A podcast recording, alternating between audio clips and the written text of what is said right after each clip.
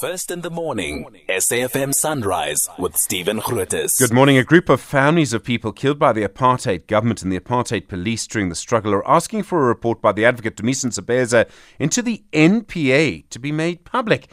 Ntsebeza was asked by the NPA to review the measures it adopted when it started to try and prosecute people who did not receive amnesty from the Truth Commission. I should add that Ntsebeza has huge experience of this. He was the evidence leader for the Truth Commission in the 1990s. Gina Snyman is the in-house counsel at the Foundation for Human Rights. Gina, good morning. Good morning, Stephen. This report by Dumisani Ntsebeza, what exactly did he look at?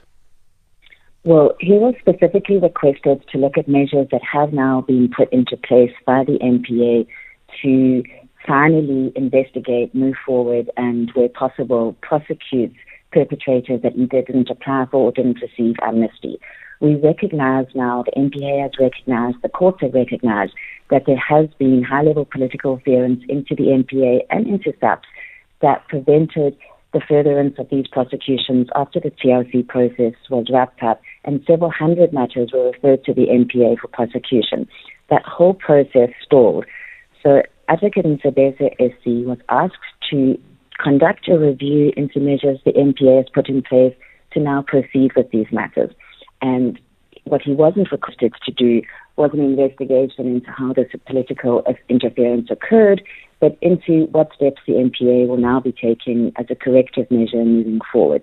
So you want this report public because then we'll actually get his view on what's likely to happen and whether the NPA will do its job properly.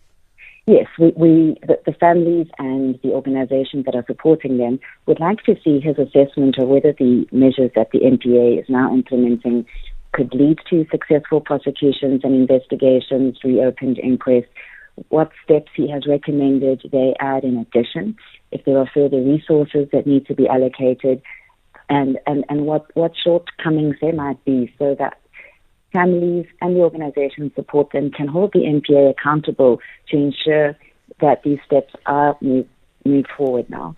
You made the point about um, political interference preventing this from happening in the past, and, and Vusi Pikoli's gone on the record uh, uh, as stating that in, in under oath.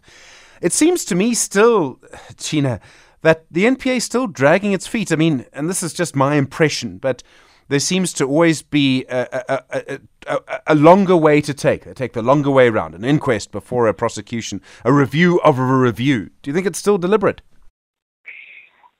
Uh, it's it's it's difficult to say what may be deliberate or, or what may be capacity issues or insufficient resources that are allocated specifically to to TRC cases. We know that there is an immense pressure on the NPA for all the work that it's necessary to do around the country. But we've taken the view that because of how very quickly time is running out for perpetrators, the few perpetrators that may still be allowed to be prosecuted, that exactly as you say, Stephen, if there is an inquest or then a review, uh, it, years can drag on be, before there are even successful prosecutions. And this is following decades of families been dedicated to ensuring that these matters are even looked at by the NPA in the first place. This is why we need to see what Advocate Ntsebeza's findings are to see whether there are sufficient resources now um, that have been allocated to the NPA to its specialized prosecutorial and investigative teams so that these cases can move along quickly. Gina Snyman, thank you. The in house counsel at the Foundation for Human Rights.